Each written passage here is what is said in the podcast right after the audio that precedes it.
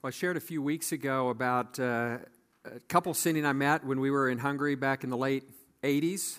A number of years later, we were back in Hungary for a, a whole year. Um, we are part of a team with Cru that uh, was seeking to establish a ministry on a college campus in a, the town of Debrecen, which is the second largest city in Hungary towards the eastern part of the country.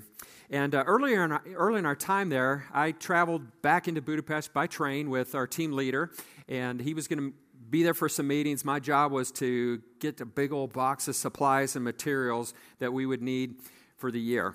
And, uh, and so, since he had to stay, I was heading back by myself. Now, the problem with traveling back by myself was one, the ladies that work at the ticket booth do not speak English. And two, uh, we were very new in our time there, and I didn't speak Hungarian. And so, I bought a ticket and I got on a train but I had absolutely no confidence whether I was on the right train or not. And they have these trains that are fast that don't have a bunch of stops, and they have others that stop at every town. I got on one of these slow trains, and so it literally was like three hours of stress from the moment we pulled out of the train station till finally I realized, okay, I got on the right train. It was so stressful. I felt so alone, stressed. I mean, this was if I went the wrong place, I didn't have a cell phone to call anyone or anything, so it was very stressful. You know what would have made all the difference for me that day? There would have been someone in the train station who spoke English and knew how the trains worked, who could help me buy the ticket and assure me that I got on the right train, that would have transformed my day. I probably would have had a three hours, just a great nap. Um, but I didn't have that. What I experienced that day in Hungary, I think, in some way, is kind of a metaphor for how we experience life sometimes, right? We're, we're faced with issues, we're faced with situations, we're faced with decisions and opportunities. Should I go this way or that way? What's the right thing to do? Am I on the right track? And sometimes we don't know, and, and we're full of stress and anxiety about are we heading the right way? Are we doing the right thing? And we can feel very alone and stressed by this. Well, here's the good news um, we are not alone. And there is someone who wants to speak to our situation because God is a God who communicates. This will be truth you know, but this is a reminder today. God is a God who communicates with us. He does not leave us alone in this world, He's here and communicating.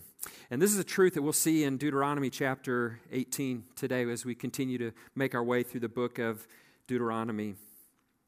As we come to this passage, just a, a, reminder Deuteronomy is this, you know, the setting is the nation of Israel is preparing to head into the, the promised land. And so Moses is communicating some things about you know, the way leadership structure is going to work, the way the religious life will be expressed, all this kind of stuff. He, he's setting them up for life in the land. And one of the things the people knew was that when they got into the land, Moses would not be with them any longer, right? He was prohibited from going in as well. And so, uh, a very real question from them is how are we going to continue to hear from God? Because Moses, our leader, the one who has, you know, met face to face with God, he's not going with us. So, how are we going to hear from God? How would we stay on the right track? Moses is assuring them in this passage that they will not be alone, that God will continue to lead and to communicate with them. And so we're going to focus on chapter, you know, chapter 18, verses 15 through 19, but I want to start reading in verse 9 because it sets the, the context of uh, what Moses will say here. So I'm going to start reading in chapter 18, verse 9. Moses says, When you enter the land which the Lord your God gives you, you shall not learn to imitate the detestable things of those nations there shall not be found among you anyone who makes his son or his daughter pass through the fire, one who uses divination, one who practices witchcraft, or one who interprets omens, or a sorcerer, or one who casts a spell, or a medium, or a spiritist, or one who calls up the dead. For whoever does these things is detestable to the Lord, and because of these detestable things, the Lord your God will drive them out before you. You shall be blameless before the Lord your God. For those nations which you shall dispossess, listen to those who practice witchcraft and to diviners. But as for you, the Lord your God has not allowed you to do so. The nations living in the land that they would dispossess, that they would drive out, they, they practice all sorts of things, trying to connect to the unseen world, to try to get information And, and the one who does such things, God says, that, that one is detestable. And it's because of these very practices, God says, that, that I'm driving these nations out of the land, that I'm dispossessing them. And Israel is not allowed to follow these, these practices. And, and they didn't need to because God is going to be, con- he's going to continue to be committed to communicate everything that they needed through his appointed messengers. And so that's what he goes on to talk about in verse 15. Moses continues, he says, The Lord your God will raise up for you a prophet like me from among you, from among from your countrymen. You shall listen to him. You don't listen to the witchcraft and the diviners. You shall listen to him. God's going to continue to communicate. And he says he'll raise up a prophet like me. He'll raise up a prophet like Moses. And if you've read through the end of Deuteronomy, you know in chapter 34, there's a statement that says, after Moses, there was no prophet like Moses who talked to God face to face. And so, in what way would these prophets be like Moses? Well, they would be like him in the fact that they would still have this mediator role between God and the people. They would, they would communicate with God, God would speak to them, they would have clear messages from God. God would continue to communicate his will and his ways through the prophets. They would be like Moses in that way. And so Moses says, You shall listen to him. And to listen means not just to hear the words, of course, it means to obey, right? Listen and, and obey. Now, what Moses is promising here has both a near fulfillment to his original readers and it has a, a distant fulfillment as well.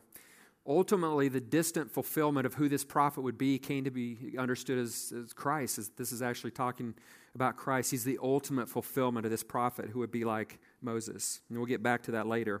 But the near fulfillment is that once Israel enters the land, God would continue to raise up prophets through whom he would speak.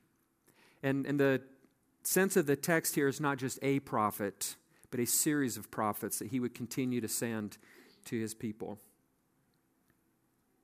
In verse 16, Moses talks about how this, this role of the prophet arose.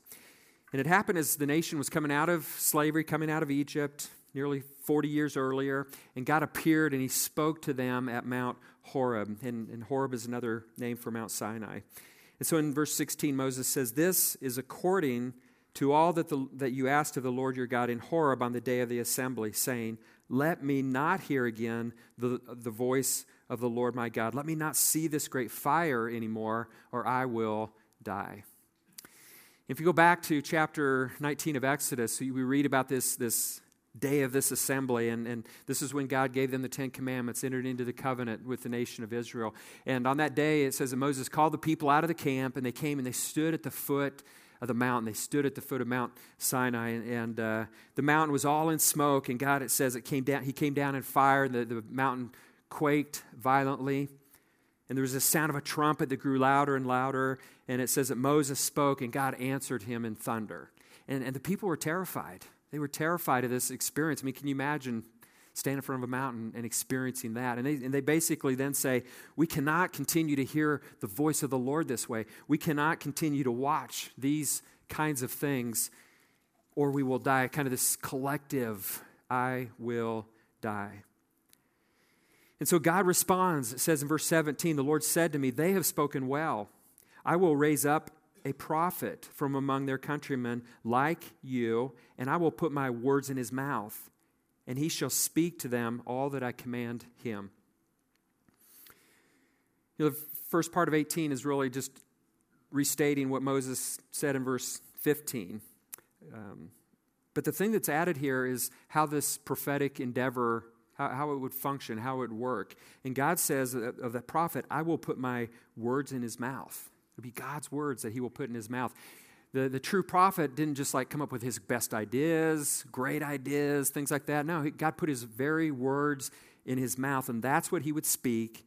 And, and so he would hear from God, and he would speak all that God commanded him. And we know from Old Testament history, God was faithful to this promise, right?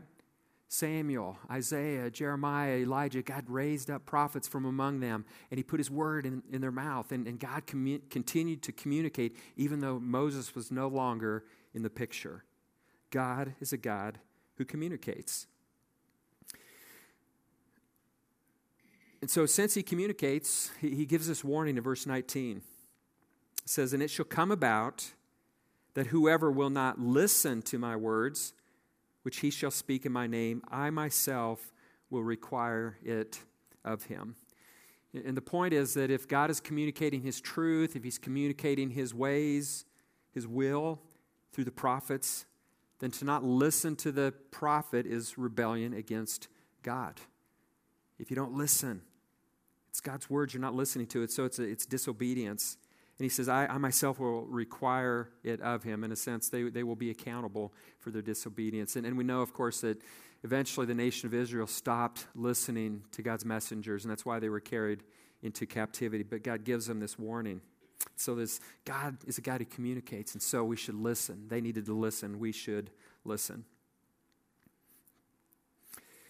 And so, as, as we look at these short ver- this short passage, I think the here's how I would say kind of the timeless principle.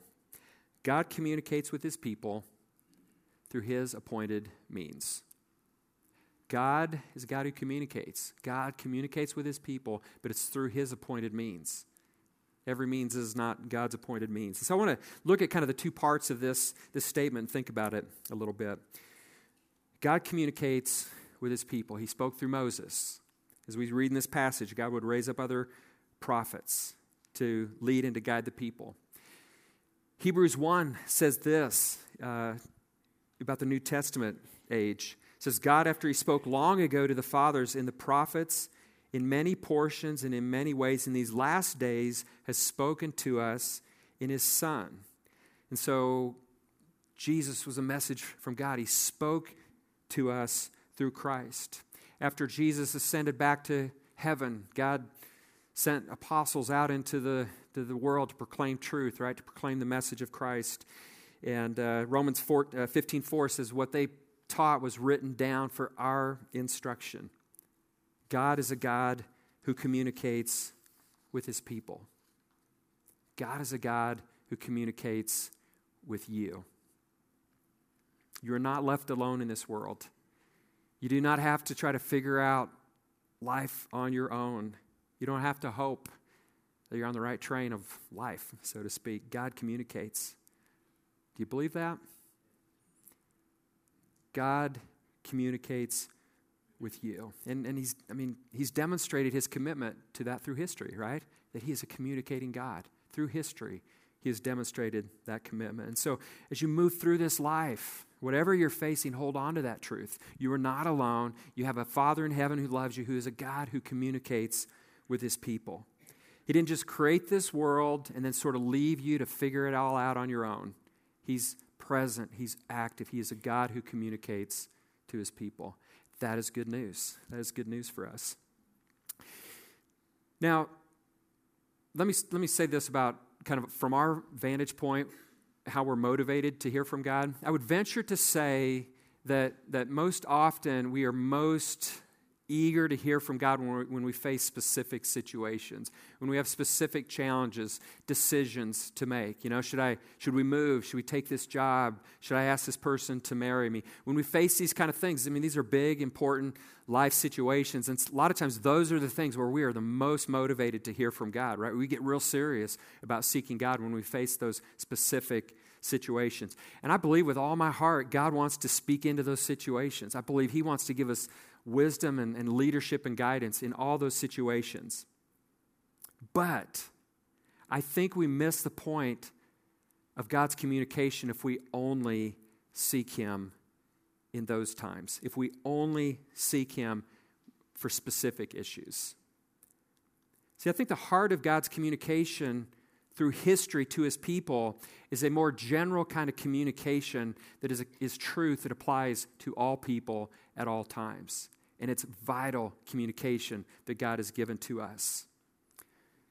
God's general communication, his general truth that he has revealed throughout history, uh, it's critical about these, you know, as we try to discern specific situations. But, but this general truth, it reveals who God is and how we know him.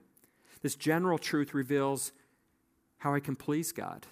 This general truth reveals what God's kingdom is like and how we're to live in that kingdom in a way that honors God. And so we need to make sure that uh, at the heart of our listening to a God who communicates, it's not just about the specific stuff, it's this general truth that He's communicated to us. And I would suggest that if we do that well, it will have great bearing on our specific situations that we're trying to discern what He's saying to us. Let me give you an example. Last week, if you were here, uh, Steve's message was on God's heart for the poor. We looked at Deuteronomy and God's compassion for the poor. And, and, and so that's why this, this for Manhattan effort is, is going on. And so, you know, over and over again, God has communicated that this is a concern of His, that He has a concern for the poor. We don't have to doubt about, doubt, doubt about that, right? I mean, this is general truth that God has revealed. It's timeless truth, it's true for all of us. And so we know that general truth. Now, let's suppose later this week uh, you get a bunch of mailings in, in, the mail, and you get a communication from uh, Compassion International and from World Vision and Food from the Hungry, and you've got your four Manhattan envelope there, and you've got, so you've got, I mean, you've got a specific situation, a decision to make. But as you look at that, you, your starting point is should, you, don't, you don't have to start with, like, should I even care about this? You know from what God has generally revealed of course, you should care about this. Now, that doesn't mean you're going to respond to these specific things, but, but you have a certain vantage point. You have a certain perspective, a starting point, because you know what God has generally revealed about his heart for the poor. And that guides you as you think about it, as you pray about it, right? So I think that's how God's general truth can speak into specific situations that we face. And so we need to pay attention to, to everything that God is saying, both the general and the, and the specific. God is a God who communicates. God is a God who communicates with his people. He's demonstrated through history. God communicates with you. So we should listen. We should listen. I want to think about the second part of the principle, and that is that God has appointed means through which he communicates. God has appointed means through which he communicates. If we want to hear from God, we need to utilize his appointed means. We need to pursue him through these things. This passage in Deuteronomy 18, it offers a very strong warning to the nation of Israel that is just as relevant for us in our day. When I read through that list of Deuteronomy, the practices that God calls detestable, it's as if nothing has changed in our day, right? Divination, witchcraft, sorcery, casting spells, mediums, spiritists, calling up the dead. These things are still around. These things are still around. And these are things that, that people will continue to try to pursue to break into the spiritual realm to seek information and guidance and, and power and these kinds of things. We are to stay far away from them. In the New Testament, in, in Paul's list of vices, works of the flesh in Galatians 5.20, he lists sorcery there. And so the Old Testament and, and New Testament consistently forbid these kinds of things because they are not God's appointed means for communicating with us. And so if you're dabbling in any of this kind of stuff, you are on dangerous ground. These things are detestable to God. These things do not get you in touch with God. Rather, they open you up to a spiritual realm that is absolutely opposed to God and His ways. And so we need to stick to God's appointed means. So, what are God's appointed means? Well, I mentioned earlier that the statement in Deuteronomy 8:15 had a distant uh, fulfillment, and that distant fulfillment was came to be understood as Christ. Christ is the prophet that God would raise up like Moses, and so Jesus Himself is God's means of communicating. And, and we see this understanding of this passage in Deuteronomy when, when we come into the New Testament. And, and there's a number of places you could look, but one example is in Acts 3. And Peter is preaching a message. There, he has healed a man, and he's explaining that it's the risen Christ that has brought about the healing that this man has experienced. And so, in that message, Jesus says that, or Paul, Peter says this about Jesus. Verse uh, Acts three, verse twenty-one says, "Jesus, whom heaven must receive, until the period of restoration of all things, about which God spoke by the mouth of his holy prophets from ancient time. Moses said, The Lord God will raise up for you a prophet like me from your brethren. To him you shall give heed to everything he says to you. And it will be that every soul that does not heed that prophet shall be utterly destroyed from among the people. And, and likewise, all the prophets who have spoken from Samuel and his successors onward also announced these days. And so Peter understood that the fulfillment of Deuteronomy 18:15 was Christ. He was the ultimate fulfillment of that. And so the, the warning in Deuteronomy 18 is ultimately a warning about Jesus. We, he, you know, we need to heed that prophet. We need to listen to that prophet. Jesus is God's appointed means to communicate. We need to listen to him. Through Jesus, God has communicated how we know God. He's communicated how we can live a life that, that's fruitful and that honors and pleases God. He's communicated what matters in eternity. If we want to hear God, we need to pay attention to the one who's the fulfillment of Deuteronomy chapter 18. Jesus. We need to follow him. We need to walk after him as a disciple and, and let him teach us. We need to teach, we, we need to, to learn about his, who he is, his life, and what he reveals, and we need to look at his teachings. Because in them we find about the Father, we find about life, we find about the kingdom and love. If we miss Jesus, we miss God's core communication to us. Jesus is God's appointed means. Now, how do we get to know Jesus? Well, at the, at the heart of how we get to know Jesus is God's Word. Uh, he's given us His Word to, to communicate. And So the Scriptures are God's appointed means by which He communicates to us about Christ. Do you remember the account after Jesus' resurrection? There were the two men, they were on the, the road to Emmaus, and they were trying to sort out the recent happenings. These were men that believed in Jesus, hoped in Jesus, but then he was crucified. And, and, and yet they'd heard this, this amazing story that some women had an angel appear to them telling them that Jesus was no longer dead but alive, but none of this was confirmed yet for them. And Jesus shows up and starts to travel with them. And the scriptures talk about how they were kind of veiled, they didn't understand it was Jesus.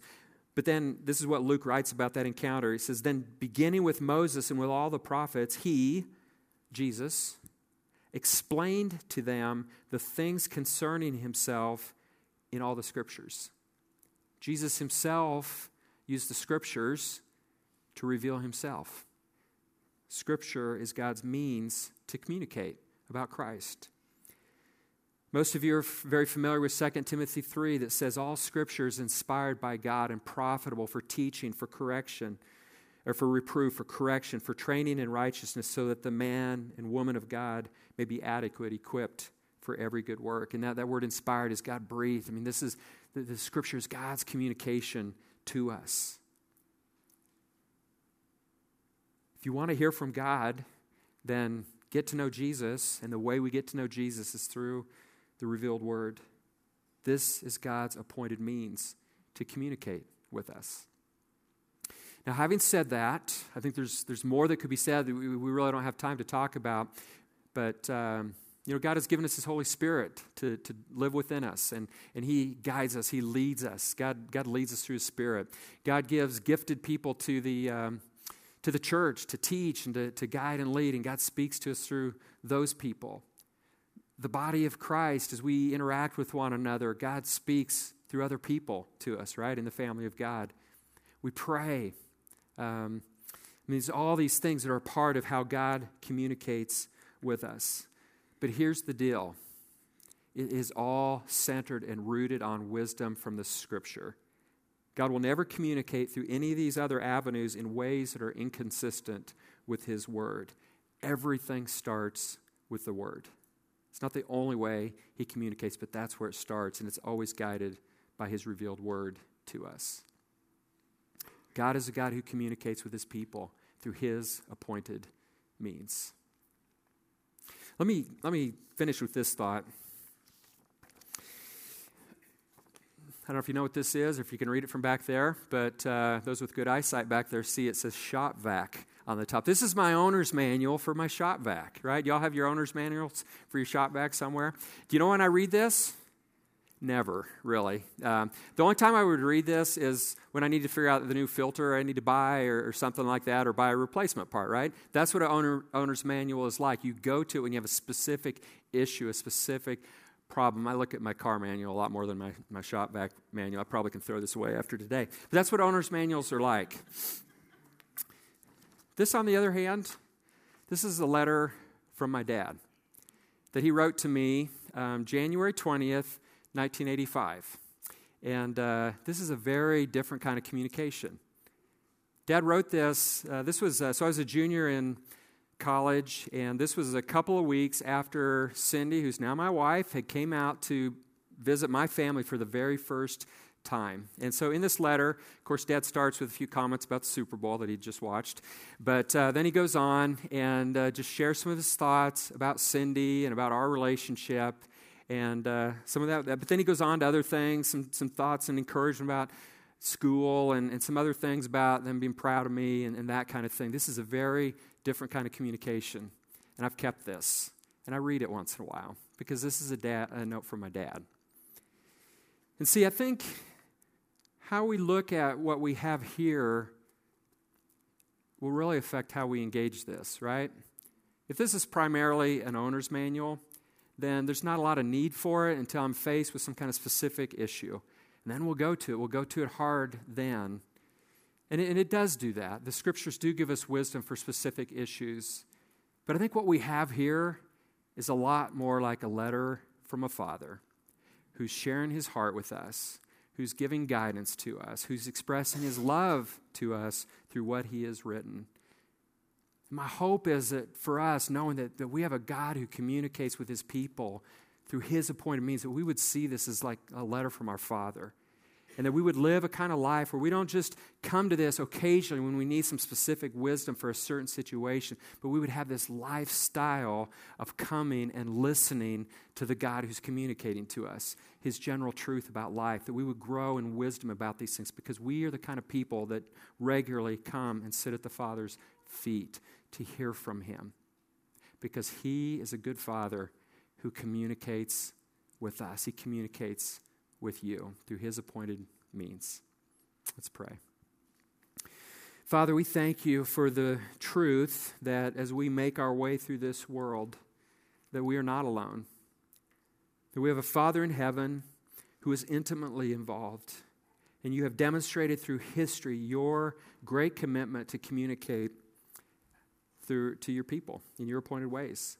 And so, God, may we be a people that listen. May we be people that come and hear what you're saying to us, what you've said, and what you are saying to us. And so, Father, help us to order our days in ways that lets us do that. We thank you. We thank you for Christ. We thank you for your word. We thank you that you are God who speaks. We pray in Christ's name.